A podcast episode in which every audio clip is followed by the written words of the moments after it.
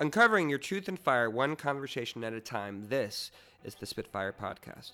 The Spitfire Podcast is brought to you by the Spitfire Coach based in Washington, D.C. If you'd like to put the fun back in your business or the passion back in your career, head on over to SpitfireCoach.com and book a complimentary 15 minute consultation today. This is episode number 30, and my name is Justin Trawick. I am your guest host today for the Spitfire Podcast. Um, I've got my cup of coffee. Uh, I, I was I found out that I was going to be the guest host a, a few hours ago. Uh, I, I was asked to do this for a specific reason, of which we'll get to in a moment. But we- we've spent the day, uh, Lauren LeMunyan and I, we've spent the day uh, just being tourists. And I'm I'm uh, I'm now enjoying a celebratory cup of coffee after going to the the Renwick Gallery, um, eating at Oyamel, also eating at Ted's Bulletin. It's been an entire day of, of, consumption of food and art. And now we are back in uh, business and life coach, Spitfire coach specifically, on, on brand, uh, Lauren LeMunyan's apartment.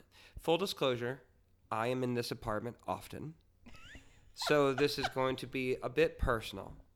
Um, but I am the guest host today for the Spitfire podcast because I was uh, made aware that today, or that, that soon, no, no, no, our, my, Tomorrow. I'm, I'm sorry, I have not yet introduced my guest. Uh, I have, I was I was made aware that uh, t- soon. Did you say it was tomorrow? It is June 4th, the day Oh, this goes out. June 4th is the two year anniversary. Now, I, I, I- started by saying of Lauren being jobless, but that's that's wrong. That's very wrong. I mean, the two anniversary, two year anniversary of you do, uh, being a business and life coach, full time business and life full time business and life coach, because you had a previous life, many previous lives, as as I was many like a people cat. do. Yeah. Yeah. Um, that is the voice of my my uh, my guest today uh, for the uh, Spitfire podcast. My guest, I am the I'm the guest host, and my guest is the host Yeah. of the Spitfire podcast, Lauren LeMunyan. Uh, and what, what what were the the fancy three letters that are at the end of your name? Oh, PCC. A- And that's not a drug reference. it That's is to what? not, that's PCP, but Uh-huh, uh. PCC stands for Professional Certified Coach, and that's through the International Coaching Federation. And so for just just let's put it all out there. I'm gonna let's pretend I I uh, just met you Yeah? And that That'd be weird that you were in my apartment. It's true, and but let's pretend I just met you and I knew nothing about coaching. Uh huh. Th- You know, uh, and I think that you would agree that most people, the average person, doesn't really sometimes understand coaching. hmm And I imagine that you often have to um, educate people, uh, about you know about what you do, what you can offer, and oftentimes you are you are changing not not changing minds. You're educating people for for the better because they often see how valuable something like you, someone like you, and something like what you do is. Um, I mean, how do you how do you uh, explain to people who may not understand what a coach does easily? What's your elevator pitch? Yeah, well, so I mean, I think the key thing is to first distinguish where you need coaching, and so I focus mainly on business owners. Yeah. So people call me a business therapist. I don't like to use that term therapy because that has a whole different function. But I like to tell people that I help them focus on what matters and let the distraction and bullshit that holds them back go away. So a lot of times business owners you know, they isolate because this whole entrepreneurship, people think that they have to do it on their own. And so they convince themselves of all these past stories of how they have to, you know, learn all these things and and market a certain way and they should be making a certain amount of money and they end up holding themselves back and talking down to themselves and feeling kind of crappy. So I give them that boost of energy and focus and clear strategy so that they can do what they do best and delegate away or let the crap that doesn't work with them for mm-hmm. them go away. Right, right. Yeah. Now, uh, I imagine that you've talked a little bit about this, about your your background and your history uh, through. Uh, you know, this is what episode 30 You've done twenty nine previous episodes, have. and I imagine that mm, for the most part, you've interviewed people about them and how they got to where they are and what makes them tick. But I, I imagine some of the interviews you've talked about yourself and you know maybe your own stories. But today is obviously we're focusing on you specifically. You are the guest as the host. um, you know, what makes you tick? Like, I mean, like you grew up in New Jersey, Yep. uh, in Lambertville. Lambertville and Clinton. And so Hunterdon County. Wait, no. So Lambert, uh, and explain like how how are you by by town? By town, so my parents split up when I was four years old. So Right. I lived with my dad until I was 12. yeah. And then I moved into my mom's house from 12 to 17, and then I went to college. By the way, if we can just pause this moment, I'm not particularly sure. I'm not particularly confident that the milk is good. Oh, God. So if Justin suddenly disappears, the milk was not good. So It's when in doubt, don't drink it. Well, the milk was it expired on May 26th, and t- today, as we're as we're recording this, It's is June 3rd. June 3rd. So that's seven That's fine. days. We'll see. Okay. We'll see if we make it. Um, so uh, by by town, uh, you uh, In the same county. in the same county, Mm-hmm. um, it- primarily living with your dad, Yep.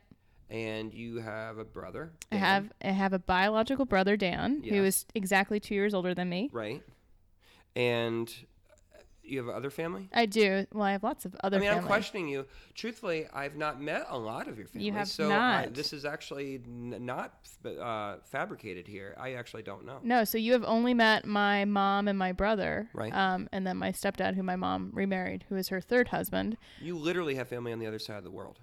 I I may. I don't know where You my have- sister is right now. Austral- Australia. New Zealand. New I'm Zealand. not sure if she's still there, to be honest. Oh, really? No, Where do you think she might be? she might be home. She might be in Pennsylvania. Oh, Yeah. So I have I have a half sister who is 12 years younger than me, Chloe, Mm-hmm. and then I have a series of step siblings um, based on marriage. So right. um, two from my mom's husband, and then one from my my dad's marriage. Now, looking, you know, smash cut to today from talking about your, you know, being a child. Do you look back on your on your childhood, uh, your early um, early schooling, um, elementary, middle school, high school, you know, your time at Rutgers? Do you look back on on, on your early life and see why you might be a coach now? Yeah. I mean, what is it that was like the the beginning of the defining po- point where you could see that you could actually help people? I think it just came from having in my own internal entrepreneurial ticks. Like I can remember being like six, seven years old and just wanting to make stuff to sell it. Like I loved making money and figuring out how to market to people and how to understand the buyer and the consumer. Like, what are some things that you did to make money? Oh man, so I had a hat business forever. I had that starting at 12. I used to make friendship bracelets. Oh, hold on. I'm a I'm a big hat person.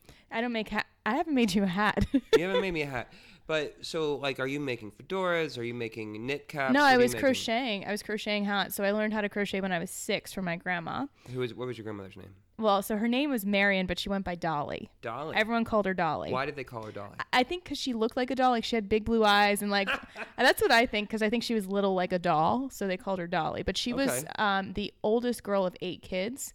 Um, and this is the Italian side of no, this is my dad's side. So very like Irish German side. They lived in New Windsor, New York. So Was about she a hard individual? she was hard. Um, she was soft with me, but I mean, Dolly didn't mess around. Um, she, How so?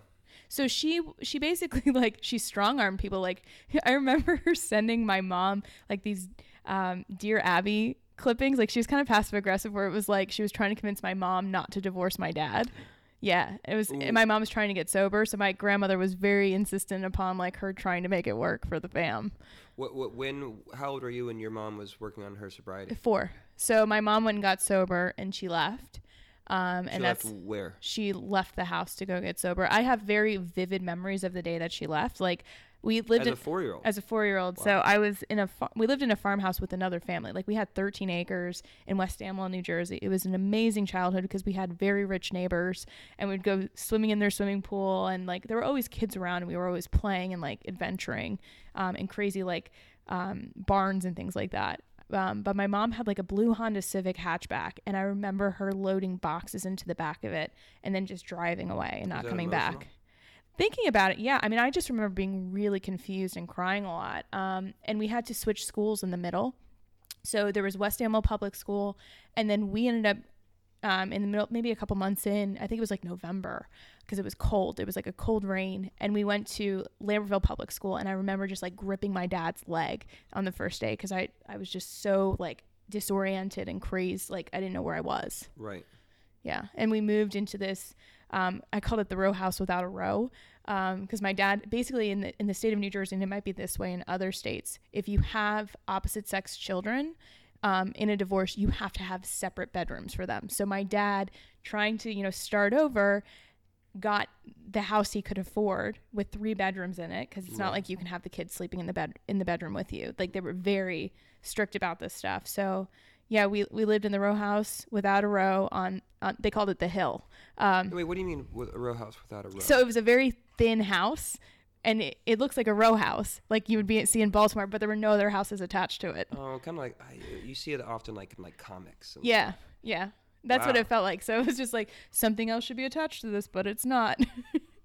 so uh, yeah, I mean that. And how long was your mother gone?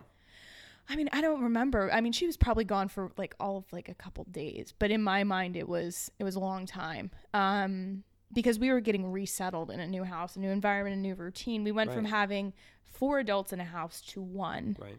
um, and restarting in a school. Four adults. Yeah, so we were living with another family. Like basically, we lived in a huge house, and, and my parents split the mortgage with another family. Who was the other family? Um, they were I'm now blanking on their last names. What was their association with so you? they they had been family friends for a long time. Like my parents were very much into like this communal living I type didn't know of you thing. lived with another family. Yeah, we lived with another family for like a year or two, and actually, like in my in my Was um, that was that weird? no, it was great because it was like you know there was always a babysitter. There was always there was a younger daughter.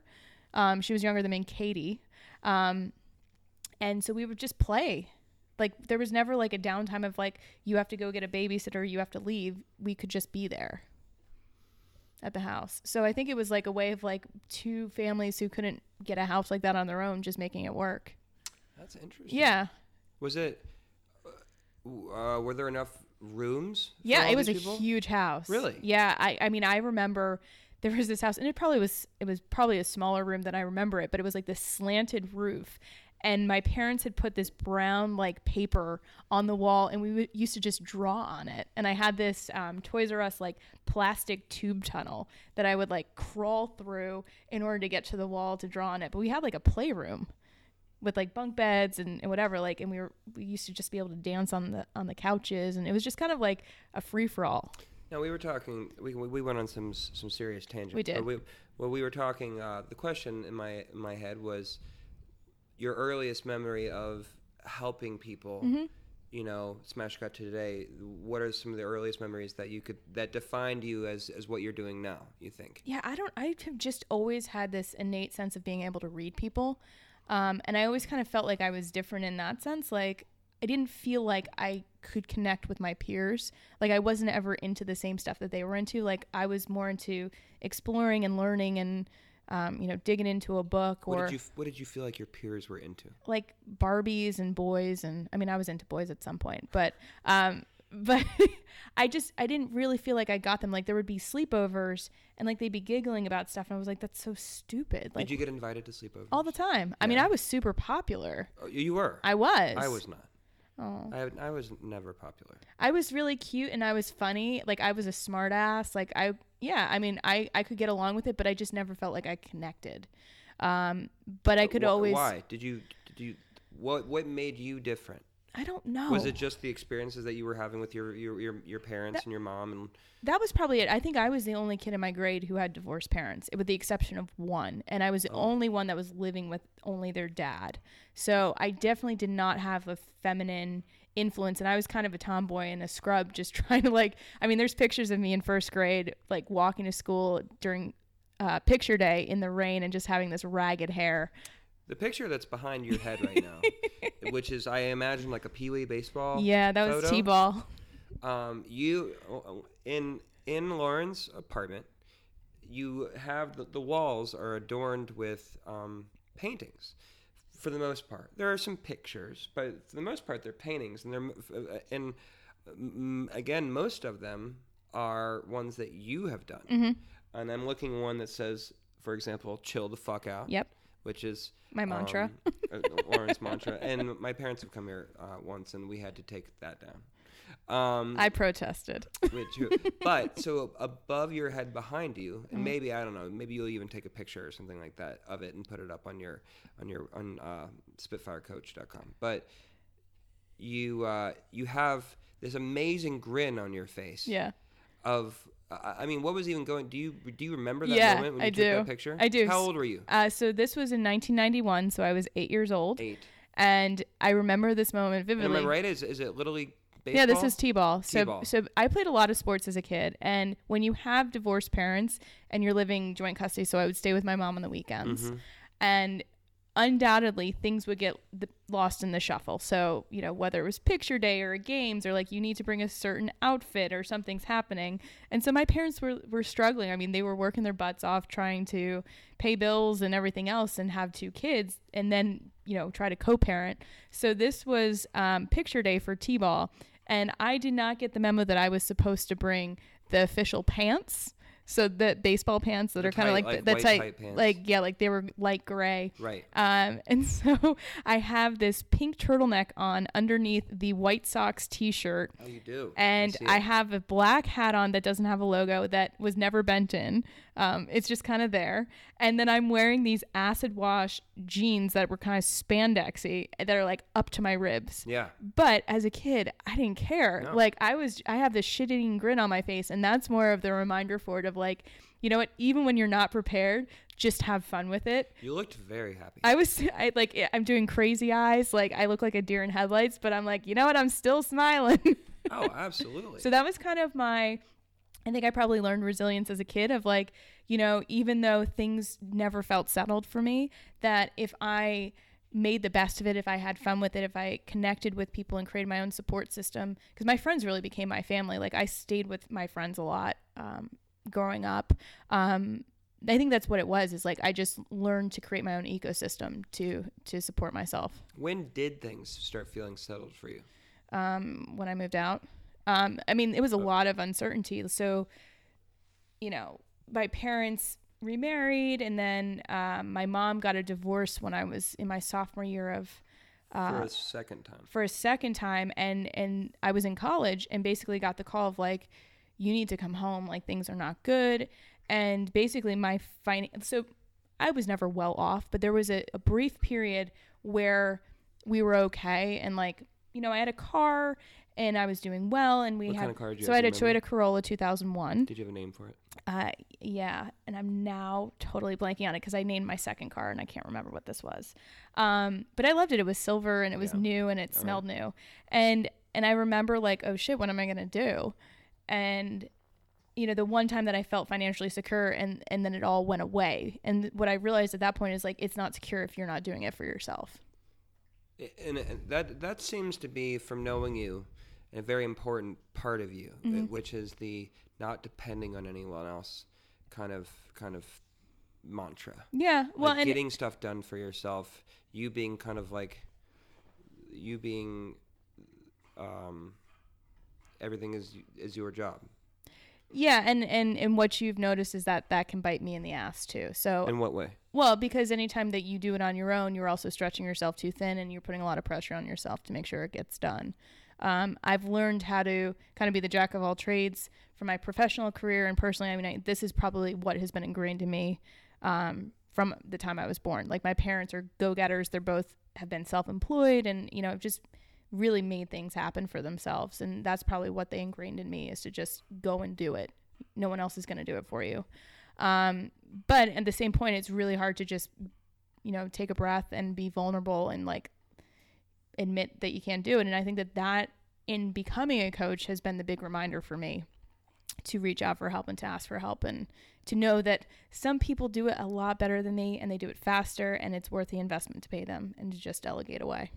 You went to two different colleges. I did. What you went where first? Lycoming College in Williamsport, Pennsylvania. And what was it that made you decide to go to that school? okay, this sounds so trivial, but I was all about alliterations. So I really love the idea of saying my name is Lauren LeMunyan and I go to Lycoming College. and they gave me a scholarship.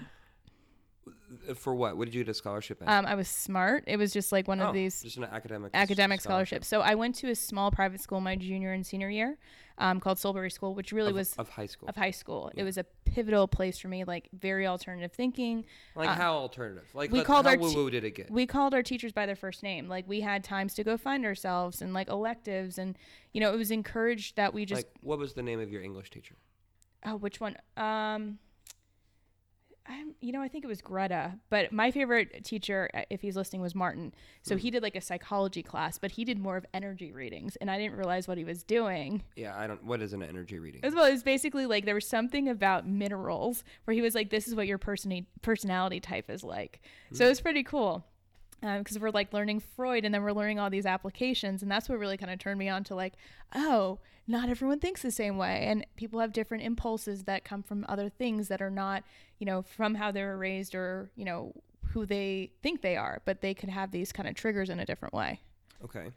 And and what are what were other things that made this school different than your say your average high school? Well, it was tiny. So my my graduating class had 35 kids. Thirty-five people Yeah, and from in thir- your graduating class. my graduating class from That's tiny. 13 different countries in the school 180 kids 7th through 12th grade and a post grad Thirteen different countries. yeah we had we had tons of of international students Ha- that had come from all over the world to go to this school. yeah yeah Why? What was it about your school that did that? it was an amazing experience because it wasn't even about like you know it wasn't like a prep school where like you're going to get set up for to go to harvard it was it was really an alternative school for the kids that couldn't make it in public school um, but with that nobody looked down on you because like you had tattoos or a nose ring or spiky hair so, it, but it wasn't troublemakers. No, it No. wasn't people who had been kicked out of public. They school. probably had, and I'm sure they did. But what I will say is, those are the kids who are just misunderstood, and I think there was very, a very much an individual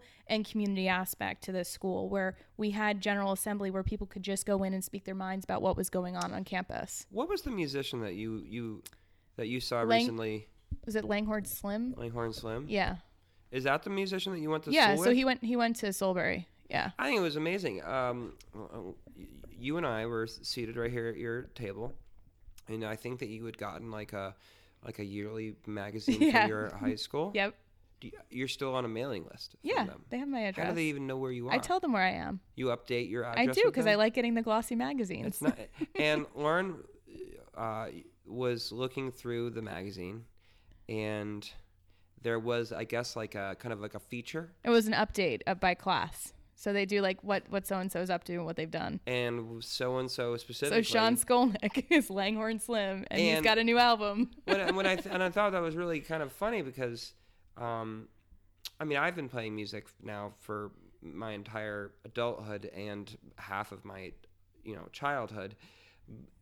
But and and of, to your credit, you have always been into music, Mm-hmm. but you've never had the exposure that you've had before the last two years of knowing me. No, Um, so when you were like, "Oh, this cool, this guy plays music now," you didn't realize that like many people know who he is. he's he's kind of a big deal. yeah. like I knew about him, I You're just like- didn't know that much. You're like, oh, that's cool. He's gonna try the music thing. You know, that's good. I hope it works out. Like, I, I'm like sitting there going, like, it's working out. he's It's- doing just fine. you know, and he's, yeah, he's doing okay. Um, so, w- eh, your alliteration. You you went from uh, your high high school. Yeah, it was a to little shallow. Purely on alliteration well, and it was and it was the size of the school. So I I got accepted into Rutgers. I got accepted into Northeastern. Mhm. Um, and I got accepted into Lycoming. Now I wanted to go to Northeastern. That was my first choice. That's in Boston. Boston. Yeah. Love Boston, but my SAT scores were too low to qualify me to get a scholarship, and that school is super expensive. Do you remember your SAT scores? Yeah, 1040 was really low. What is is it 16 1600. So I'm really smart, but I hate standardized tests and I will rush through them because I can't sit still to read things through through. Okay, So I'm just like, Bleh, and so I just threw it threw it away. Right. And I didn't retake it. I was just done. I think I got about the same thing that you got, which is surprising because I think you're smarter than me. Um, the so you went to Lycoming Mhm. and you went there for two years, 2 years. and the idea was what was your major going to be? I was a business major at Lycoming, at Lycoming with a minor in sociology. and and what made you decide business? Um, because I was always good at business. So I had the hat business. And- And, and what happened? We kind of glossed over that. Yeah. So I mean, I, I I did it through college, um, but it was really stressful and a lot of production on my hands.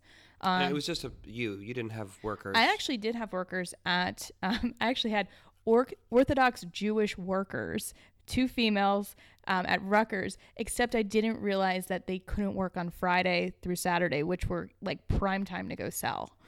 Okay, so I just want to make because uh, we've talked about your hat business before, and I apologize, but when I when we've talked about your hat business, I assume it's the equivalent of my hemp necklace business No. when I was in college, which was I just made hemp necklaces for you know drunk high college students who would pay me ten dollars a necklace, and I probably sold twenty of them. I You- sold hundreds. You sold hundreds, hundreds, if not thousands, of hats. Yeah. It took me Really? 15 Wait, minutes, hundreds, if not how many? Thousands, if not thousands, because it was over the span of about uh, eight to 10 years. Really? Yeah, and I mean, I could crank out a hat in 15 minutes. I was that I was that fast. And where were you selling these? At craft markets, there was um, this place called oh god, was it Rice's Market? So there was this outdoor market that I would go to. People would find me and ask me for specific colors. I had a I had a website. You're a year and a half younger than I am. So the internet existed. It did. Were you on the internet? I was on the hats? internet. Yeah. Were people ordering them? Well, so that was the thing. My mom was dating this guy after the second husband, who apparently claimed to be this amazing web designer. And what the was guy, his name? Do you remember? oh, Abraham, he was Abraham. he That's was a good name. he was um, in Montreal, and he was actually the guy that my mom had an affair with. Um, sorry, mom. Um, and so the guy was a, was a con artist, like through and through. And Why my do you say brother and? I sniffed it out because we later found out that my mom was like giving him money when she was struggling. Like she had to file for bankruptcy, sell her car, all this stuff. Meanwhile, she's sending him money, and I gave him four hundred dollars to set up my website, and he never did it. Your mom gonna be okay with this podcast? Yeah, mom, mom and I are good. Right. No, mom has mom is married to an awesome man. Her husband now is awesome. He makes guitars. Yeah, like he's awesome. she's doing great. Mark. But I think she had to kind of have that moment of clarity to be like, not everything that looks like it's good on you know in the moment is actually good for you. Um, Right. and my brother actually ended up saving me, um, and and helped me put the website together. Um, because I was just completely distraught about it. Because I put all this money in and had nothing For the hats. for the hat. The it was called Libido Designs. L e b i d o designs. Libido? Libido. Okay, but we all know what libido is. yeah, so it was based on like the passion of it, but it was like a whole tongue in cheek. And I had I had iron on labels that went on them that were in cursive and script. It was great. Libido. L E like- capital B i d o. That's reminding me of like the menage a trois, like beer, uh, wine, Wine. that you can get. you Yeah, know, I was like- meant to be a little tongue in cheek. I feel like did people buy your stuff just for the name alone? No, not at all. Like I had moms who were like, "Okay." I was like, "I can take the label out if it bothers you that much." Um, yeah, but like my whole my whole pitch was that I can customize any hat while you're shopping. So like if you wanted a band on it, if you wanted a flower on it, if you wanted to turn a standard hat into a brim hat, I could do that. We're talking about like beanies. Crochet, yeah, crocheted beanies. yeah. Yeah. Have you ever thought about uh, bringing the hat business back? No, because I have extreme tendonitis right now as as a result from that. Like Really? I I can't hold a brown paper bag pinched Yeah. without getting serious pains flaring up my my hands. And it's hard enough with me writing on my computer and typing without having that. So every now and again, my friends who have babies will get lucky enough to have a baby blanket, but that's really all I make. So, like him in college, you were a, a business major because obviously, and and and I I can uh, understand that. Like when I was in uh, high school, I was recording um, records and selling them out of the, the trunk of my Ford Taurus that made a horrible squealing sound when I drove around the giant parking lot. They knew you were coming. They knew I was coming. um, I also uh, had a photography business. So, uh, although I did not go and get a business degree, which oftentimes, Lauren, I kind of regret because that's probably uh one of the things that really probably would have um, helped me uh, now, nowadays. Um, and you said you had a psychology minor? Sociology. Soci- I don't fully understand what sociology, is. Sociology is the study of people, so how the individual is affected by the group and how the group is impacted by the individual. Okay. And what was the idea by, behind getting a sociology I minor? just I just liked the classes, so it was kind of a minor, you know, by mistake because I was just like, oh, this is kind of cool. Now, whoa, uh, two years into Lycoming, you uh, you go to and and um, the the joke that uh, you kind of hate, and it's really not a joke, but I don't know, I don't know why I do it. But anytime we ever talk about you going to Rutgers, I say it in quotations, which you um, with air quotes, which I just did right now for you. Because I feel like Rutgers is a really good school. It is. And Rutgers is like, you know, you can walk into Starbucks and tell somebody you went to Rutgers and they'll automatically think that you're incredibly smart.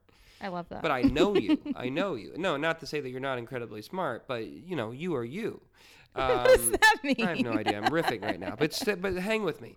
Uh, you went to Lycoming. You, what was it that you made you change? Why'd you go to a different school? Because you, the money ran out. I mean, but like- you went from the money running out to a better, a so my bigger, parents, better school. My parents didn't want me going to Rutgers as a 17 year old because they thought it was it was too crazy of a school. Like it was a big party school too.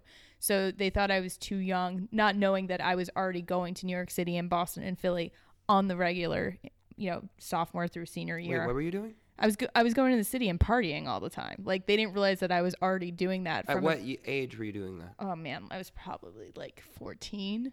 Really? Yeah. Wow. I mean, I was uh, my friends and I were doing it all the time, but Yeah. like I think my parents had a very naive sense of what I was actually doing. Right. Or maybe they wanted to think that because my brother was so crazy. But yeah, so I went to Rutgers as like the the safety school, the backup school of like, oh, I've already gotten accepted in here, and by the way, it's only seventy five hundred dollars a year compared to twenty seven thousand. God knows how much those For Lycoming. Lycoming was crazy Lycoming expensive. was more expensive. yeah. I would have thought it would have been po- totally different. No, it was private school. Oh, I see. Yeah, a lot of kids that went there were on scholarship. Really? hmm So, what was Rutgers like? Where is Rutgers? Rutgers is in New Brunswick, New Jersey. Okay. So it's it's in a city. Where Um, is New Brunswick? New Brunswick is it's central Jersey, so it's about 45 minutes train ride on northeast. I don't know what line that is actually. Um, that goes into New York City. exit is New, New Brunswick Uh, it's uh, exit nine off the Parkway. Okay. And I always said, "Why is your dad a truck driver?" um, so I, I so I end up transferring, and it was funny because my friend from high school, Julie, transferred from Drexel at the same time to go to Rutgers. Drexel's in Philadelphia. In Philly. Private school, I think. Yeah, uh, I think so. Yeah. So we end up transferring at the same time. We're like, well, let's just live together because like we don't know anybody here. Like we had friends who were there, but everyone was kind of already established in their housing situation. Right, that would be tough. So we got this apartment on Commercial Ave, and no joke, it was across a driveway of a coke house or a crack house or whatever the hell they were doing there. So my window had a direct view, and I was ground level to drug transactions on the regular. So people would tap on my window by mistake. I'm like, next house, and we actually had our place robbed, and I don't know if I've ever seen a drug tran- a transaction. What was it? What's it like to see a drug transaction? there's knocking, and then there's an exchange of a bag. was it discreet or was it just like super and out? No, well, they weren't saying, "May I please have some crack cocaine, sir?" I mean, how did you know it was happening? Because you see it, and when you have a, a steady flow of traffic of people coming to a window, it was like a drive-through. Did they kind of look a certain way? Uh, like they, wanted drugs, yeah, Oh, okay. Right. yeah. So this place was gross. Um, in the bathroom, I remember there was a hole in the wall underneath the shower head, and so I put a black and white copy of this Scarface with the machine gun over top of it. So Why was there a hole in the wall? who knows who knows i mean this place was so gross um, but it, it was i think we were paying like 400 a month or something for it Yeah. so and it was like what my mom could afford and then my senior year i moved in with my mom because she was living in a nearby town and she was kind Your of senior year struggling at Rutgers. yeah so i lived with her um, what was it like living with your mother while in college? College is a time for I partying and, and finding yourself, but you lived with your mom. Yeah, and that's the thing is I really didn't have the college experience my junior and senior year because I I was scared to death. I went from partying my face off. I had a fake ID my freshman and well didn't have a fake ID in high school. My, my um, college experience, my freshman and sophomore year, I had a fake ID. I was at the bar. I would study at the bar. I had a 3.7 GPA. Like I didn't have to try. You studied at the bar? I studied at the bar, and How, like was that hard? no, it was great. It was quiet. Um, yeah, I'd, but I'd be hammered, and I was like, okay, I'm good. I would write papers at the bar. um, yeah, and it was fine. And and then I go to Rutgers, and it's like uh, this like band-aid ripping of you're now an adult because you need to graduate as fast as possible. So what I didn't tell you is, so I had to train change my majors when I went to Rutgers because they didn't take any of my business credits because they have their own business school, which has their own standards It, it didn't transfer. did not transfer. So I Why?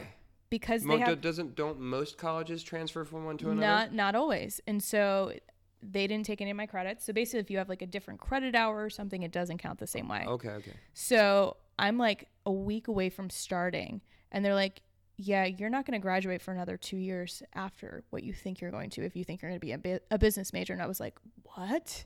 Like, I can't afford to do that. Meaning, f- instead of four years of college, you I would have had six. Six.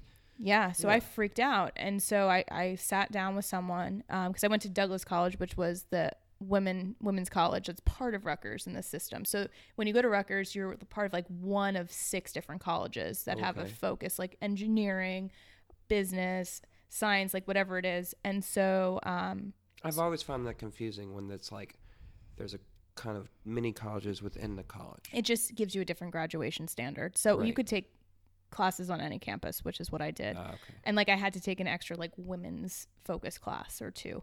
Um, so anyway, I I find out and and she said, well, let's look at your your uh, classes that you've taken, and she's like, well, basically, if you want to graduate on time, you're going to need to take winter and summer classes, and you're going to be a sociology major. And I was like, I guess that's what we're going to do. And so I ended up having going from having a very lax schedule at Lycoming to having to take five classes, work in insurance, and have this business on the side. So I went. you were kind of being fast tracked through. I, I was I wasn't even being fast tracked. I was like trying to cram everything to graduate on time. Right, right. So I was working in insurance um, with the company that my mom was working at. I was an assistant to like two or three agents. In insurance, Insurance, yeah, What health kind- insurance and, and uh, life insurance what kind of coverage were you working in? Coverage. I mean, health, health insurance. So it's like group health insurance, life insurance, so pe- agents who sold health insurance to people. Okay, okay. So I would like help them with filing and doing mail merges and, and mailings and things like that um, in my free time. So I would work during the day there and I would take night classes. And then when I was selling my hats in the city, I was like going on the weekends and doing that. So I wasn't going to parties. I maybe went to like a handful of parties. There was a window in like the spring and summer that I did that. Um, What was your hope with the hats? Was, I just you, wanted you and I watch you and I watch a lot of Shark Tank. Mm-hmm. We watch a lot of The Profit. You know, um, with Mark Lemonis, right? Marcus Lemonis. Marcus Lemonis. Uh, I mean, what was?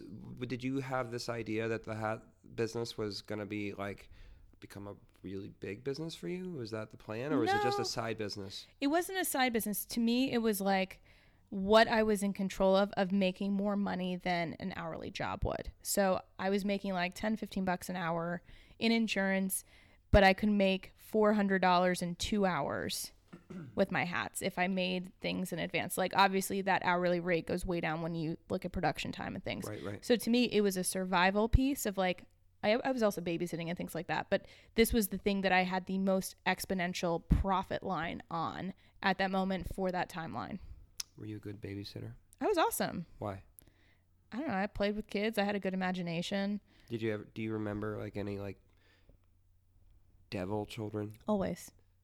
Anyone the screamers. The, well, yeah, they're like master manipulators. Like the ones that try to outsmart you and be like, my mom lets me do this all the time. And I'm like, you're full of shit. I didn't say that, but I'm just like, there's no way in hell that your mom lets you play with knives.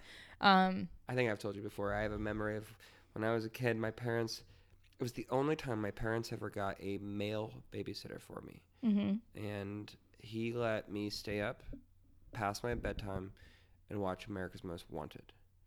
And that night, I had horrible nightmares. Could not go to bed, and he was never asked back again. But but it didn't make you a criminal. So no, it didn't. I, I suppose that's the good part of that. Yeah. Maybe it scared me straight. It- maybe it did. um so you you're living with your mother and you graduate Rutgers with a sociology Yep. degree. Yep. Which basically prepares you for what? What is one supposed to do with a sociology you can do whatever you want with it and that was the great thing is that i felt like i could translate it into anything that i wanted to do but the great thing of that whole experience was not so much the degree that i graduated with it was the fact that i had a degree and i had a business all while i was doing it so my stepmom the the the hat hat business. Yeah. So the hat business became the thing that I could talk about in cover letters. It was what set me apart from people who were just graduating from college cover letters to getting to getting a, job. job. Yeah. So I had been applying to jobs four months before I graduated. Like I had three interviews set up the day after I graduated. Did you do any internships or anything? um, no, I had my own business and I was actually working. So, So, that was as good as an internship. And, well, I mean, I probably should have done an internship and that probably would have set me on a different course. But I think what I realized is like I like to be in charge of my own destiny and not, you know, just work under somebody. So how long did you keep staying living with your mom after you graduated? I didn't. So I I ended up working at the Grand Hyatt Draft Picks. It was a sports bar um, for the- eight weeks. What draft picks? It was called Draft Picks. It was a sports bar in the Grand For Hyatt. eight weeks doing what? I was serving. I was a cocktail waitress Were you because good I at need it? to make fast money. I was good because I just talk shit to people. Like the more I was kind of in people's face and things, like I didn't take any crap from people, and I made huge tips. Did you guys have a uniform? Yeah, it was like this awful baggy navy blue polo shirt with like our logo embroidered on it. It was bad. Did you have like a thing that you had to say every time you went to a No. new table? You no, like, no, it have wasn't TGI Fridays. no. No, and it was great. Wait, 'cause why do you say? T- what, what do they? What do they have to say? I don't know. I don't know. I just feel like they've got flair and all that That's probably true. cheesy stuff. Um, but the great thing is like it was people who were there on travel or people that were there for events. So it wasn't like locals who were going to give you who were like wasted all the time. There was a lot of like people who were just respectful and had a lot of cash. Right. So I worked there and then I had graduation and the next day I was on a train down to DC and had three interviews at association management companies and I got a job offer within 4 hours of the first one and I accepted it. Didn't even go on I went on the second one and didn't go on the third one. You went in three interviews in one day. I didn't I only ended up going to two on on that trip. You actually, you decided to not even go to the last one. No, I accepted the job because I was like, they liked me. They were good. Let's go. Yeah, hindsight. Go to all the interviews. Oh, I'm not judging you. I mean, No, I, I I did just kind of put my hand up in the air, like, why did you do that? But I didn't mean. I, I, I really meant that was pretty cool. But did you even tell them you were not going to come? Did you just not? yeah, no, no. up? I told them. I told them. I said I, I was just offered a job and I accepted it. And I actually went to the second interview and I told them, you know, on my way here, they offered me a job and I accepted it. And they're like, oh, we think you're really great and that's a great fit for you. Like, you know, you'll do really well because they all knew of each other. So what was the the job you accepted? So it was um, as an, it was an assistant position at um, I forgot what they title they called it um, at Association Global Services. So there were six of us, and it was an international management company for associations Okay, and and how long did you work there? until they went under two and a half years later. Uh, that's pretty dramatic. It was super dramatic. So basically, I was the whistleblower because I encountered fraud. Um, You you were a whistleblower. Mhm. I actually on The company resigned. you worked for. Yeah. So I found out that they were um, not paying out on people's um, retirement accounts, and Department of Labor says you have 30 days to do that. And the reason that I knew that is because um, one of my clients used to pay me a bonus. So we had performance bonuses that, you know, at the end of the year, if you exceed whatever the profit line is or the revenue target is, then we did a 50 50 split. So I had a $10,000 bonus check at like 24, which was mm-hmm. amazing. And I kept checking my retirement statements because I wanted it to just get deferred there. I didn't want to, you know, get taxed on it. And I just wanted it to grow in my retirement account. And it's not there. And this was in February. Fast forward to April and then May, and nothing happens. And I went to the finance manager and I said, you know, where's my money? This is not here, nor are any of the matches. I, I think it was a 3% match that they were supposed to go up to. None of that was getting deposited in. And she said, you need to talk to this person and this person and this person. I just start getting the runaround. And after talking to four people, I was like, something's not right here. So I started asking other people, have your has your money been deposited? And they said no. And I was like, something's really fishy. And so I quit because I was like, you're going to pay me. And I know that you guys are doing something that's really illegal. And if you don't pay me, I'm going to sue you. Were they banking on that? The were they banking on the on the hope that not that you were the anomaly and everyone else was just Yeah. not paying attention? I think that's what they were banking on.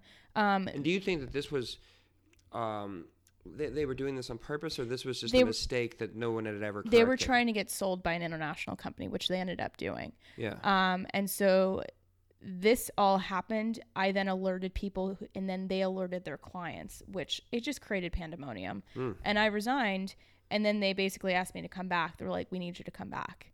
Um, and I was like, "No, I don't want to come back." Like I had a whole plan. I was like, "I'm gonna go live at the beach. I'm gonna learn guitar." Did you get the money? I got the money. Yeah, and I said, "I want my money. I want to raise, and I want help because I'd been running an association on my own." um, the whole time. And so that happened. And three months later was actually on my birthday. The CEO was asked to leave because all this got uncovered. Mm. Like they just started digging into the financials deeper and deeper. How big was this company? Um, well, at that point, there were probably we had we had international offices. There were probably like forty people employed there, but they were getting bought out by a major company in Europe. Um, Wow. Like they flew us out to Lisbon for this big like learn about us, and we all just got wasted. And we're like, yeah, we're not going. um, it was crazy times. I mean, it was 2008, and uh, the company stayed intact. Like one guy was just trying to keep it together, and as soon as we came back from holiday break, they told us by the end of January we were all out of a job. So you you, you well, you said you resigned. You did. You, I resigned and then I came back because I got promoted, and Okay. basically I made a very pivotal move at that point by just saying fuck it like what's the worst that can happen like i'm gonna just put it on the table of how much money i want what i want position wise because i knew that i had to set myself up for the next so you kind spot. of leveraged yourself into making astronomical money. Not astronomical but a hell of a lot more than i would have if i just waited for someone to give me a raise And, but eventually that job ends. So and it- then what happens? So it ended. Um, and the interesting thing is, I had interviewed at another management company a year before that, but decided it wasn't a good time to do that. And my client wanted to take me with them because I basically was the only one that knew what was going on. What client was this? Do this is the? Environmental Markets Association. Oh. So they do cap and trade and, and things like that. So they lobbied for me to go and no other company would take me because they have their own staff to manage clients. Like that's how they make their money. They don't want to take staff with them. But because this company wanted to hire me, um, then it ended up working out really well. So, you know, I walked in, it was the day after the inauguration of Obama. So 2008? cold. 2008. Okay. Super freaking cold. Actually, it was 2009 because It he got was elected. cold. I remember that. I And- remember, was, I remember. I remember where I was living, watching TV. I did not go out that day No, because it was so cold. it was freaking cold. So I walk in and sit down and and the president of the company says, "Lauren, you're the linchpin of this of this deal." And I was like, "Oh, that's your first mistake." Letting me know I'm important. And uh, I was cocky. I was just like, uh, you know, I was ready to start my own management company. I was ready to take on this client, and I knew that I could make or break it. And so, you know, I just kind of puffed my chest out a bit of like, you know, let's see what he's going to offer me. And he ended up offering me 25% more than what I was making at the last place. And I remember walking out of there like, man, that was dumb, but holy shit, this is awesome. Wow. Yeah. Yeah. So I, I was actually telling this story to my friend Malik because we used to work together. And she's like, I'm not surprised at all, but I look back and I don't know if I would have the balls to do something like that now. Like, I think it was just because I didn't know what I was supposed to do that I was like, I'm just going to throw a Hail Mary and see what happens. And- But you- but you you did it. I didn't. Yeah. And I think that's where, like, you know, the Spitfire comes from is like, I just had this inner knowing that, like, I had the power to go for it. Now, was this your last job before you This left? was. Yeah. So I was with them for seven years, over seven years. Um, The- actually, the environmental? Markets Association. And then I had three other clients that I worked on at the same time. So when I left, I was working on four clients Right. as the executive director or interim. Now, while you were doing this, you were. When, when did you get the idea for going back to school Mm-hmm. for coaching? Well, in all of this, um, so I got married and moved to Houston and then Vegas, and just was burning out. Like you know everything that people. And you, and you were also getting into CrossFit. I was into CrossFit. I owned a CrossFit gym You owned a CrossFit gym while while working full time and working traveling full-time. every two weeks. Yeah, I was tired. And I kept looking around and looking on paper of like, I'm doing everything I'm supposed to do, and I'm so tired and I'm miserable and I hate everyone around me. You co-owned the Yes. CrossFit gym with the person that you married. Yes. You were kind of like co-owner on paper, but you were tr- truthfully still your main job was your job job. I mean, I was putting equal time in. I was at that gym a lot of I, mean, I don't know how you weren't passed out all the I time. was passed out a lot. I mean, I was probably napping, you know, hour to hour increments. I was not getting a good night's sleep. I was eating like crap, and then I was working out because you have to have the image of being the gym owner in my mind. And I just was like, I don't, I don't see this as my future. I can't look at myself with the bags under my eyes and try to promote a healthy lifestyle. What was the name of your gym? It was called Decibel CrossFit. Decibel. Decibel. So it was all about being loud. Oh. Yeah, lots. And Were I you don't, I guys don't loud? like. Yeah, and I don't like loud music. was it was it like you went into like a hard rock was club or something? yeah, you and we in? used to get into a lot of fights over the music that was played. Like there was some graphic music, and we had a pretty like strong. like hip hop. no, I mean the hip hop was raunchy that he played. Like Right. if I was in charge of the music, your ex. my ex, yeah. So people would complain to me, and I was like, "I'm sorry," but anytime I would try to change the track, he would come over and put it back on. He was not good at customer service. we'll just say that. Um, so I, you know, I did that for two years, and I I just got tired. I was like I, I couldn't see a way or a point and and I think when you're in college or in another situation you can kind of see like graduations here or when I get done with this meeting or this conference things will be different but I never saw that transition point. Like we had this house we had a five bedroom four and a half bath house in a guard gated community. We had the business set up. I had a job but it was like there was never a point where I felt like I could take a break or make a transition to get another job because I was making DC money and living in Las Vegas. Mm-hmm. So I felt the golden handcuffs of it and just was not okay. Uh oh, Justin's making a really bad face right now. Is it curdled? Oh, that's gross. Spit it out. All right, here's, here's, here's what we're gonna do. We're gonna take a break. Okay. Um, we, we're gonna, Are you gonna go throw up? Maybe we're gonna play it. I'm drinking curdled milk right now. That's so gross. We're gonna take a break. We're gonna. I'm gonna get a new cup of coffee. maybe I don't know. Maybe you can play. You know what? I'm the guest host. Maybe you can play like a little. Play a song of mine. I will. You want to do that? Maybe the bright side. Play the bright side. Play the bright side. It will give people a little bit of, ta- you know, a little bit of a uh, an, an an audio break, um, and then we're gonna come back. and We're gonna talk more. I've got to get the taste of, of this I uh, turtle milk out of my mouth. Okay. All right, we'll be right back. This is uh, the Spitfire Co- podcast.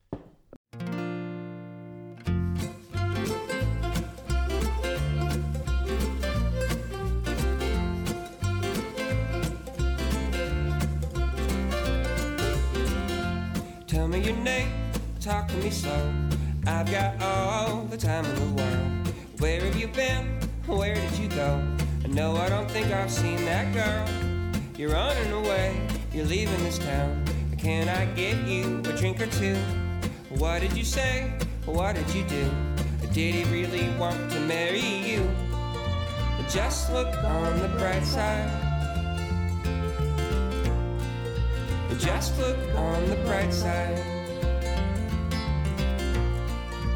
Just look on the bright side. Not the right side, not the wrong side, just the bright side.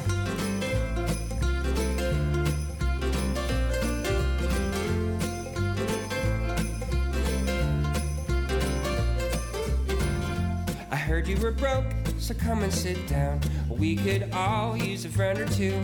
What did you say? How did it go? Why did it end so very soon? Ordered some food, so eat what you want. Yeah, tell me the things you meant to say. I like the first part, at least what you meant. I think I just worded differently. Just look on the bright side. Just look on the bright side. Just look on the bright side. And not the right side, not the wrong side, just the bright side. Got something that we don't see coming. We've all been running when we started out walking. We've all got time, but time's not standing still. The days seem long till the days get shorter. The lights seem bright till the lights get darker. And you hold your head up high and say you will. Just try harder.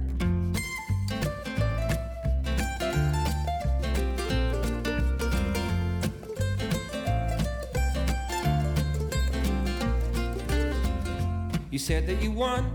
I think that that's great. But What do you do with the money you made? Invest in some stocks or learn a new trade. I play your pool, but you buy the first game. You came out ahead, so help out your friends. Yeah, money we lose, but friends to the end. Tell me the time, I think that I'll go. It was nice to meet you, meet you all. Just look on the bright side. Just look on the bright side. Just look on the bright side. Not the right side, not the wrong side, just the bright side. Yeah! Yeah! Just the bright side. Just the bright side. Just the bright side. Just the bright side. Just the bright side. Just the bright side. That was The Bright Side, uh, a song of mine. This is Justin Trawick, your guest host for the Spitfire podcast today, episode number 30. Once again, you can go to uh, Spitfire Coach podcast, Spitfire podcast, but also Spitfire Coach. It's the same site. Same site. Yeah, same get it. site, but different focus. uh, Spitfire Podcast or Coach uh, dot com. And uh, my host, uh, my guest today, I'm the host. I'm the guest host. My guest today is host, the regular host, the uh, the entrepreneur herself, um, Lauren LeMunyan, uh, business and life coach. Uh, currently wearing a beautiful Gordon hat that she bought in New, New Orleans. um, when we went there a few months ago. And um, we were talking about CrossFit. We Yeah. were talking about the loudness of your. It was called decibel, Decibel. decibel CrossFit. Yeah. And um, did you enjoy being a CrossFit proprietor? Um, you know, there were aspects of it that I enjoyed, but I never felt really tied into it as as a brand. Um, Right. I got great results. I mean, I, was down to 22% body fat. and was super strong. Now I don't know what that means. Twenty-two percent body fat. I had abs. Like, do, what do I imagine? I am. what do I have? Like thirty percent body? body no, fat? that would make you obese. So men typically have less Oh, body fat than was- women do because we have boobs and hips and all that Less. stuff. Men should have less. Like, what do, what do I probably? you should have? probably be under 20%. I should be, or what is? Is that what I? I, don't know what have? you are. I haven't done a I mean, I don't do CrossFit. No, I haven't done it. But like there's they have different systems. So we used to have a a body scanner that would tell you what your fat percentage A was. scanner. Yeah, so you would stand on it, and it would send an electronic current and tell you how what your water percentage was, what your muscle percentage was, and then your body fat. So you could Mhm. actually see what your muscle mass Right. and all that stuff was. Did you do burpees? All the time. Those look awful. Yeah, we used to do like 100 burpees for time. So how how long it would take you to do 100 burpees as fast as you could. Yeah, you want to die after. It. Could you actually do a hundred burpees? Yeah, in a row? I I had it like at 5 minutes. It was something crazy. that that really sounds like torturous. It was. It was, but at that point in my life, it was I was so stressed out about other things that this was a way of just getting all that aggression This was out. a release for It was a release. Yeah. And so that's why when I went through coaching school, CrossFit no longer kind of fit into that mindset for me. Like I it was very competitive. Like I, I remember walking into the gym as an owner and eyeing up the people in class like I can beat them. I can beat them. And that's a horrible thing to like think. Um and I probably but- said it. I don't know. It was bad. Like I didn't like feeling that way. Right. So, what year did you start doing the the, the classes for coaching? Uh, so that was in 2015. So um, I worked with a coach, which is what kind of inspired me to go into coaching because I thought my career was making me miserable. In 2015, you were in Vegas. It was in Vegas, yeah. And And so what was the company? the com- the coaching company, Coaching, yeah. um, so it was the inter- at the Institute for Professional Excellence in Coaching, IPEC. So Mm. that's actually what my career coach went through, and because I was very much like opposed to life coaching, I had met someone who was a life coach, and I thought she was kind of full of shit, and I was just like, if I don't see you as a positive example, I don't really want to learn from you, and I felt like a lot of people were very pushy about it. Yeah. I also was not in a good headspace for anybody to tell me what I needed to do, and I'm a little stubborn about that You stuff. don't really like people telling you what to do. I hate people telling me what to do. I tried to telling do. you what to do yesterday, and it didn't go over well. It did not. That's another conversation. Um, so yeah, I, I uh, enrolled in April, um, and classes started in July. There was some advanced learning stuff. Uh, so July 2015, and it was an eight month program. Basically, that's the fastest that you could have gotten through it if you did all the requirements. And what made this company the one that you chose? Like, are there? Did you see that there were companies that suited one need over another need, or were there some that were accredited or not accredited? There some that better than others? Yeah, I mean, so basically, you want to make sure that a, a school is accredited through ICF, which is the International Coaching Federation, um, which basically means that you can get all those letters and things like that. Um, but what I loved is that it was more training than what you needed for the accreditation, and there was more applicability to what you were learning. So there were three three day weekends, so 30 hours each weekend, and then you were getting coached and coaching people throughout the whole process. And what was the idea? As a person going back to school for coaching, Mm-hmm. what was the idea that you were going to what was the what was the idea of what you were going to do when you got when you when you got the the uh, The certification. the certification? You're going to create your own business, and you're just going to coach people individuals. You were going to do group Mm-hmm. classes. You were going to try to um, leverage this into a position at a company that needed this kind of work.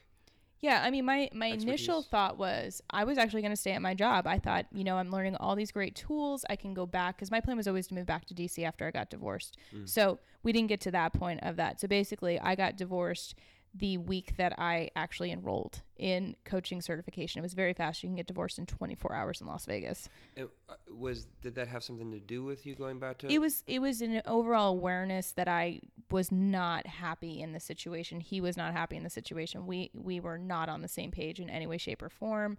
Um, and it was just this highlight of like I need to finally make a decision for me instead of waiting for other people to make their mind up for me. Um, and so it was a very amicable divorce. It doesn't mean that it wasn't painful. Like it sucked. I don't wish that upon anybody, but it was clean and it wasn't it wasn't drawn out and malicious in any way, shape, or form. Like he got the business, I got the house, I got the dog, all good. you got Rico. I got Rico. uh, Rico, who is now snoring on the floor. let- Let's give him a moment.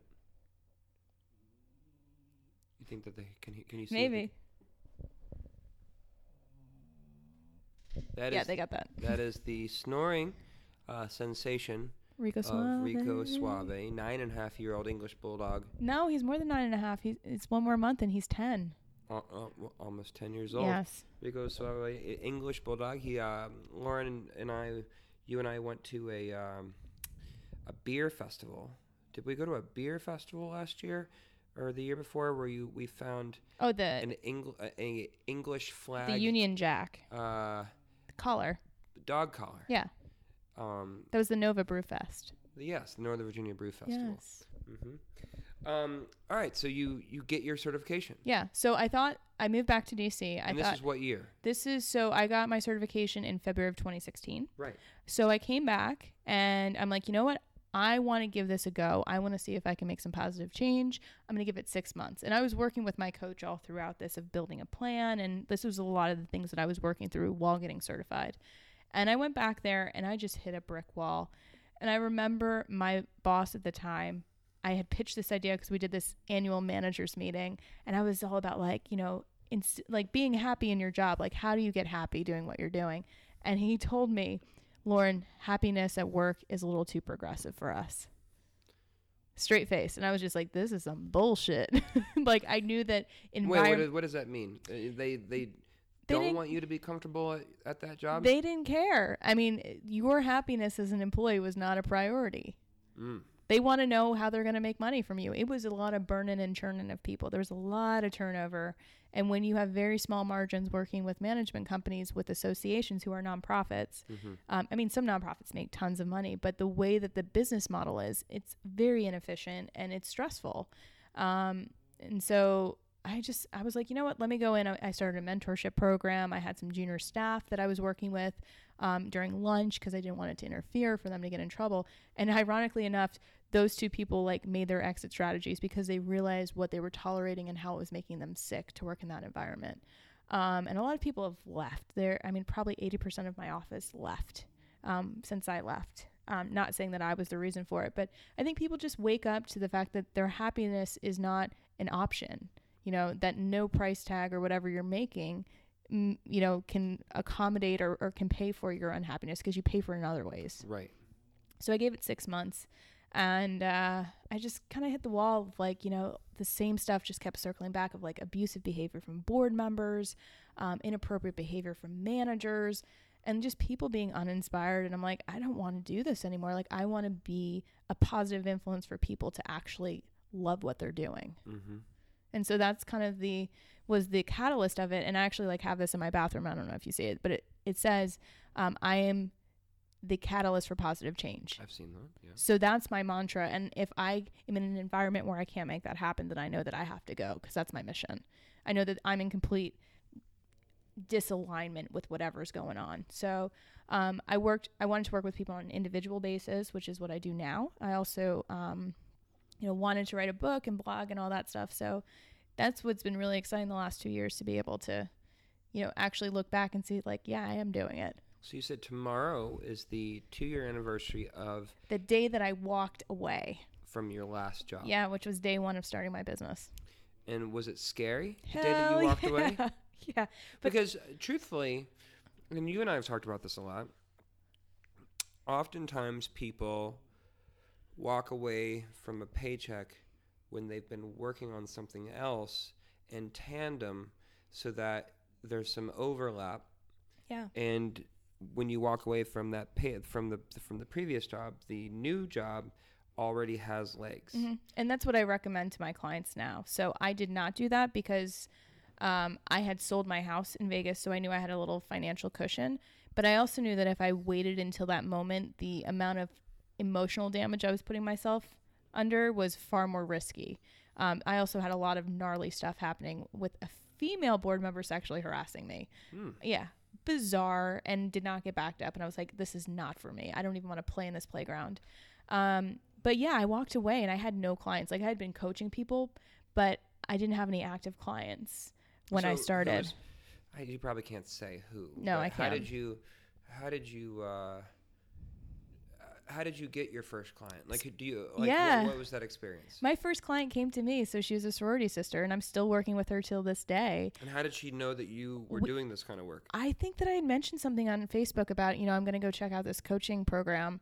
And she reached out to me and she said, I want you to coach me. I said, I'm not certified. And she's like, I don't care. I know you, you know me, and I trust you. You were coaching her before you got your Yeah. certification. Yeah. She didn't pay Before me. Before you start started getting your certification. Yeah, so you don't have to be certified to be a life coach. That's why it's kind of tricky out there. And for people who are looking for coaches, make sure that you know what you're getting into with certification. But she didn't pay you. She didn't pay me until I, I said to her, I don't want you to pay me until I have my certification. Oh. That was okay. that was the deal. Um, But I know that because I've known I knew another uh, coach. You have to get hours. yes, So was she? She was basically the she was pro bono hours. Um, yeah, so that's all part of How it. How many hours did you have to get? Um, so to get your ACC, which is the status, What's which is called? your associate certified coach, is a Mhm. hundred hours, and I think ten of them or twenty of them or something is pro bono, and the rest have to be paid in some capacity. Right. Yeah, Okay. And so you still work with this? I still work with her. Yeah, Uh, uh, what kind of business? What kind? What style of business is she in? she's an artist. She's an artist. Yeah, And so, you know, being the and was she just starting out in her business when no, you? so we were doing life coaching. So I started as a life coach, like, and just kind of working on, you know, getting through mental blocks and Right. mindset shifts and things like that. Well, and was she in her business though? Was just she, was she, She- just starting out in her business? she wasn't even focused on her own business. She was just working. She was in a career that was not ideal for her. And then she picked up the. Yeah, that artist. hasn't been until the last year. Yeah, that she decided to start a business. I said, "Well, lucky for you, I'm a business coach." That's awesome. yeah, So you've got to see like from the very beginning, not only not only the beginning for you in terms of this the new this new career, but from the very beginning with your very first client, hmm you've seen an entire evolution yeah, of uh, of this person's status and probably happiness yeah, and job. Uh, you know, her her the, the upward mobility of her artistry job. yeah. I I, mean, it's it's a shift. Um, and I always tell people it's not you know this this line or a curve that you're looking for. You're gonna have setbacks. You're gonna have moments where you question things. But as long as you know what your intention is behind the goal, then you will always end up somewhere near it when your actions are in alignment with that. Is there a is there a person that you can't coach? Yeah. or or or you know is there a have you had instances where because you've you know as we said you started without the overlap you started from ground 0 you Mhm. quit your job and then started a new business yeah. and you are two two years later you're you're doing well you're you know paying the rent on this very nice apartment in Mhm. a very nice part of DC and Rico's fed. know, R- Rico, Rico, your dog's fed. You eat sometimes. Sometimes. Um, but I am, uh, uh, which means that to some to some degree, uh, you're a success. But do you ever feel? Have you have you ever felt like you were working with someone that just can't be worked with? Yeah, a, a couple times. Um, it's it's usually this profile of person that comes to you wanting to fix a certain part of their life or their business, but they don't really have the willingness to take accountability. Right. So, what I work with people on is to kind of face their part in things. And when people are always making excuses of why things are happening, um, and I can usually see this after about two or three sessions because I do an assessment on them. Mm-hmm. Um, and if I hear the same thing looping back, then I'm I'm just like, you know what? Th- I don't think I'm in a position to work with you in this capacity because it doesn't sound like you're willing to shift anything. So some people like need to be in therapy, and that's cool. Um, one of my clients is in therapy while I'm coaching them, and there's you know there's a mutual agreement on how that works.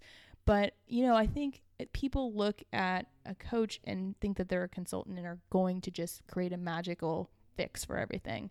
But there's a lot of unpacking and work that you have to do to take accountability and use the tools and also tweak them and shift them and know that it's not going to be perfect every time, but you've got to maintain it. Like it's like having a car, you're not just going to put one tank of gas in it and drive it and expect it to be performing at the same speed when you run out of gas. So, I think the people that, you know, we call them uncoachable. It's the people who, you know, are always right. You know, you can't tell them anything different. Um, if you challenge them anyway, they're super defensive. And I usually am pretty good at checking people, but if they come to me and say like, you know, I'm really suffering with this and I really want to do this and I talk to them about what would it mean if you were able to move through this, what would what would happen in your life?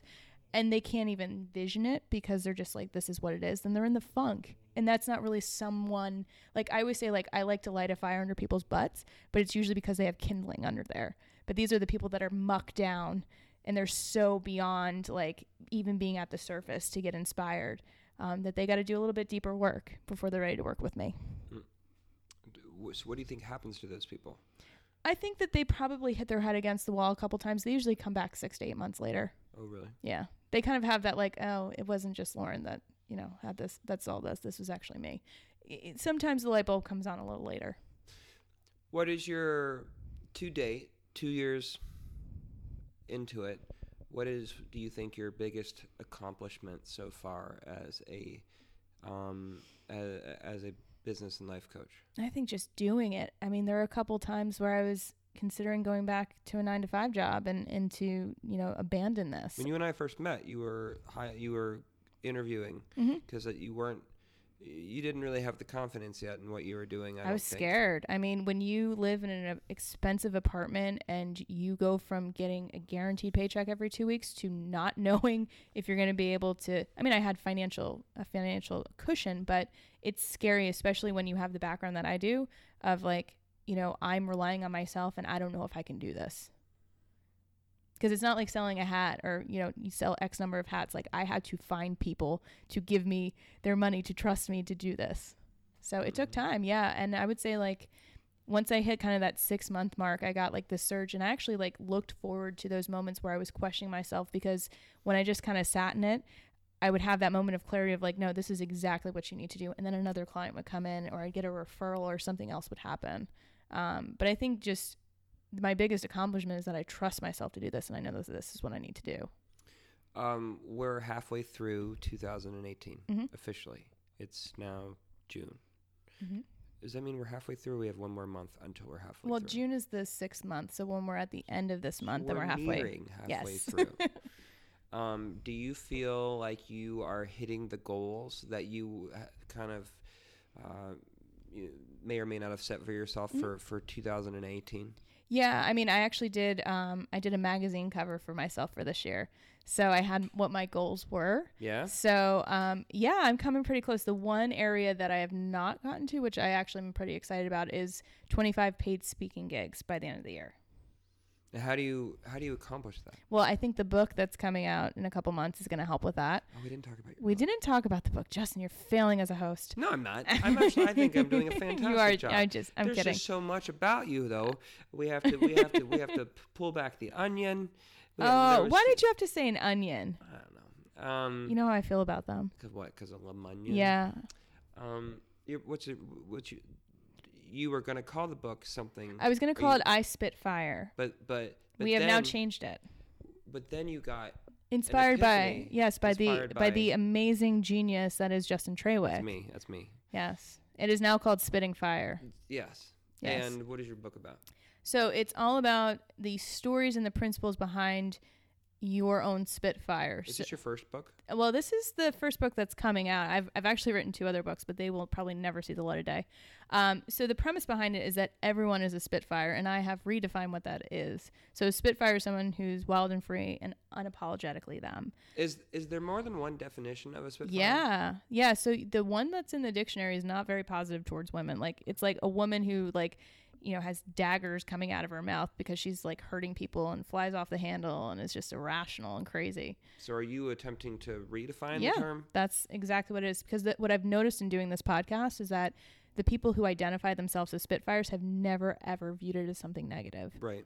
They see it as like a badge of honor. So I want to honor that, but also, you know, put a magnifying glass on on the fact that everybody has this in them, but they just need to uncover the crap, like all the stories and the messages that you've heard that have burred you down into the expectations of who you're supposed to be to get back to who you've always were meant to be. Your guests on your podcast are they across the board from every different type of job and and background, Yeah. or are you s- focusing on someone specific? No, I mean they're they're all across the board, different genders, different ages, different ethnicities, different socioeconomic statuses. Like I'm talking to people who I when I talk to them, I'm like, yeah, you're a Spitfire. Like I sense it in people. Like Who's not a Spitfire? I actually talked to someone. Um, I so Patricia Brooks, who was on there and actually went through coaching school with her. She told me she didn't think she was a Spitfire, and I actually, in the process of the episode, called her out, and I was just like, But but not everyone can be a Spitfire. yes, they can. They can. So it's expressed differently. So it's more of like the way that I express myself as a Spitfire is very different from you or anyone else. But it's just about you standing in your power of like, this is who I am and this is what I love to do and here's why. So it's mm-hmm. like when you act out of the intention of who you are instead of out of the expectations of somebody else. Like it's not because your parents told you to be a certain way or be a lawyer or doctor. It's like, I'm a musician because I love to play and I love to entertain. You know, that's where the fire comes from. I see. Okay. So it's like dialing up or back, but it's not about this massive blaze all the time. Like you can be a subtle spitfire. But you but that that's not only reserved for entrepreneurs. No, no, and that's actually in the book. There's an FAQ section. Like, do I have to be an entrepreneur and quit my job in order to be a Spitfire? And the answer is no. Like, there are plenty of Spitfires working corporate America or unemployed. Like, you can be anything as long as you're passionate about it and you're working from what you want. That's in alignment with with who you are. Right. That's it. It's it's more of like looking in the mirror and asking yourself, am I doing this for me or for somebody else? Now, people, if you're listening to this podcast, you already know how to get in touch with with Lauren. I would hope so. Um, otherwise, how the hell did you get here? I don't how'd you get here? Um, Who are you? you, you, know, in regards to in regards to getting the word out and and people knowing that coaching exists, whether it be business coaching or, or life coaching. Um, you and I went to the Renwick today. I saw someone was a health coach. Mhm. Um, but uh, you know, how are you getting the word out that you you are around that that people can come up to someone like you to better them themselves, their work life, their personal life? Well, that's why I want to get into doing more speaking. So not just talking to people who know what coaching is, but like I went to this um, monetizing creativity workshop yesterday, and I'm like, this is prime for people to learn about coaching Right. because you have people who are getting in their own way. So I think it's more of like getting myself in front of industries who aren't necessarily aware of coaching and making it in an accessible way that speaks to people's language that they can grab hold to and be like, yeah, I can get on board with that. Because I think a lot of times when you're in an industry, you kind of speak the industry language. So when I'm talking to other coaches, we speak completely different terminology. So I've had to kind of retrain myself into layman's terms about what it is that I do, or else can get misinterpreted as as woo woo, as we like to call it. As you like to call it. I like to call it woo woo. I learned woo woo from you, you. Um, I learned it from you, you. um, you're talking about your. Uh, we're gonna be done because this is probably the longest podcast you've ever It done. probably is, yeah. but uh, but I hope you cut none of this out. I'm not going to cut any of it out. um, you oftentimes I can hear like you on the other side of the apartment or down the hall or something like that. You're doing something called an engine call. Yes. Um, and I think I w- uh, it just kind of came to my mind because you're talking about when you talk with other coaches, you have a different, um, uh, com- communicative style. Mm-hmm. But and it seems like sometimes your engine calls are with other coaches. Um, some of them are, but I actually work with clients who hire me for that. What is an engine call? So Because I think that's a good example of one kind of thing that you can do. Yeah, so it's accountability basically. So in life, there are engines and there are anchors. So the engine is there to propel you forward. So I usually work with people in a couple longer format sessions beforehand to establish their goals. And then we slice it down to 10 minute calls multiple times a week for me to check in on what they've done, what they're working on, and what could be preventing them from having the success they want. Because it really an engine, you know, and, and I got to be there. I, I've known you for two two years. Well, you've actually known me longer, but we're not going to talk That's about a that. different story. but I've known you for two years, and I'm uh, I am not where I was when I met you in regards to my out. Yeah, you thought out- my job was bullshit. Yeah, I I think about uh, I'm about halfway there. Yeah. You know. Oh, you're halfway. That's yeah, cute. yeah, yeah. And, I, and I Maybe think, by year And I think that the halfway part that I'm not there too, and I may never get to though, is something you've already alluded to. Is there are people that probably shouldn't be doing your job. Absolutely. You know what I mean? Because uh, you happen to be doing a job that, for the most part, I mean, there is a, you do you are you are uh, accredited. What am I trying to say? You are certified. I'm certified. But it's not like you went to med school and you went to eight years of, of med Right. school for this, and there's some sort of serious board or bar association or something. Mm-hmm. Um, so you really are at oftentimes in your industry the the the whim of the professionalism of the individual that you're working with, of the coach that you're working with. Sure. with. And uh, as being that I know you personally, I know that you are worth it. Um, Right? Yeah. Or- I mean, Absolutely. um, and so that's where I say that like I'm about halfway there, and that's about half about as much as I will be there because, I guess I think that it's based. Your industry is based very much on the, the the individual coach.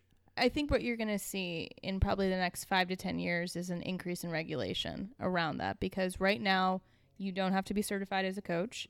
Um, and you're dealing with some really sensitive stuff that could have harm. And, and the whole point of being certified is that you have a code of ethics that you agree to. You can lose your certification um, and you can get sued. And it's, it's no joke. I mean, I have a million dollars of insurance coverage. Please, nobody sue me. Um, but it's for that very reason because you need to protect yourself because this is a profession that you should take seriously. You know, it was not cheap to get certified, um, but it did take time. There are also coaching schools where you can get certified in a week, which I think is bullshit because a lot of being a coach is dealing with your own stuff. And that's like you have to be willing to make yourself okay. And I think a lot of people get into this industry because they want to make other people feel good because they're not necessarily there themselves. So, what I would first say is like, if you want to be a coach, number one, don't quit your day job.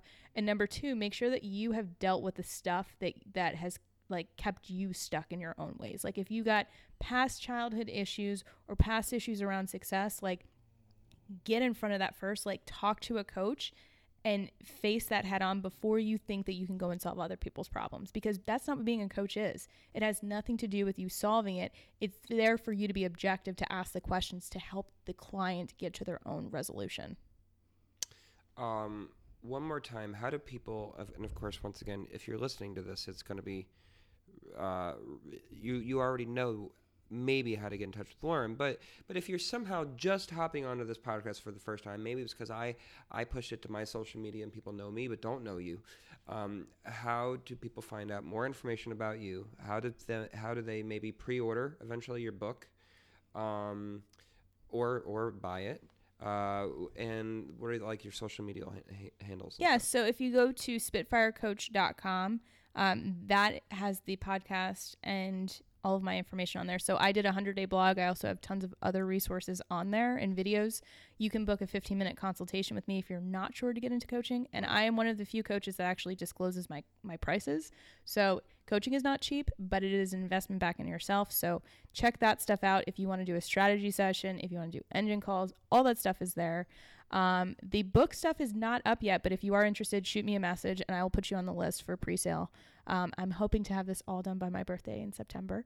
Um, but yeah, it's it's coming together, and I'm really excited about what the podcast has done um, and what the book's going to do. But if you follow um, at the Spitfire Coach on Instagram. Um, or my name on Twitter, or the Spitfire or Spitfire Coach on Twitter. All of my stuff is there. I post pretty frequently about motivation and all the things that keep people up at night in business and their careers. Now, Lauren, we're going to end the podcast Yeah. because you and I have Westworld. To Watch. Westworld. No, I don't. You know, we're not gonna. I'm not gonna talk about the plot of Westworld as, No. in in hopes that we won't be ruining anyone's Westworld experience that might be like us and several episodes behind. I think we're only like one behind now. Well, today is Sunday, so That's we're true. So we're about to be two. um, and I implore you to not fall asleep I'm gonna at try at least the next hard. 45 minutes, if not two hours, because I think it'd be really great, Lauren, if we could actually watch two episodes I'll do of, my best. of Westworld. I also have to edit this podcast.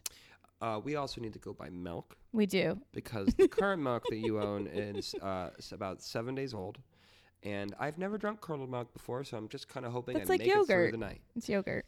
Um, but Lauren LeMunyan, uh, thank you very much for Thank being you. being a guest on on my guest hosting. Are you gonna take over my show too? You want to do the circus life? Like, yeah, we'll just do a trade off. Yeah. So Justin's uh, podcast is the Circus Life, and it's amazing, and you should check it out. I'm I'm frequently on it, giving my snarky.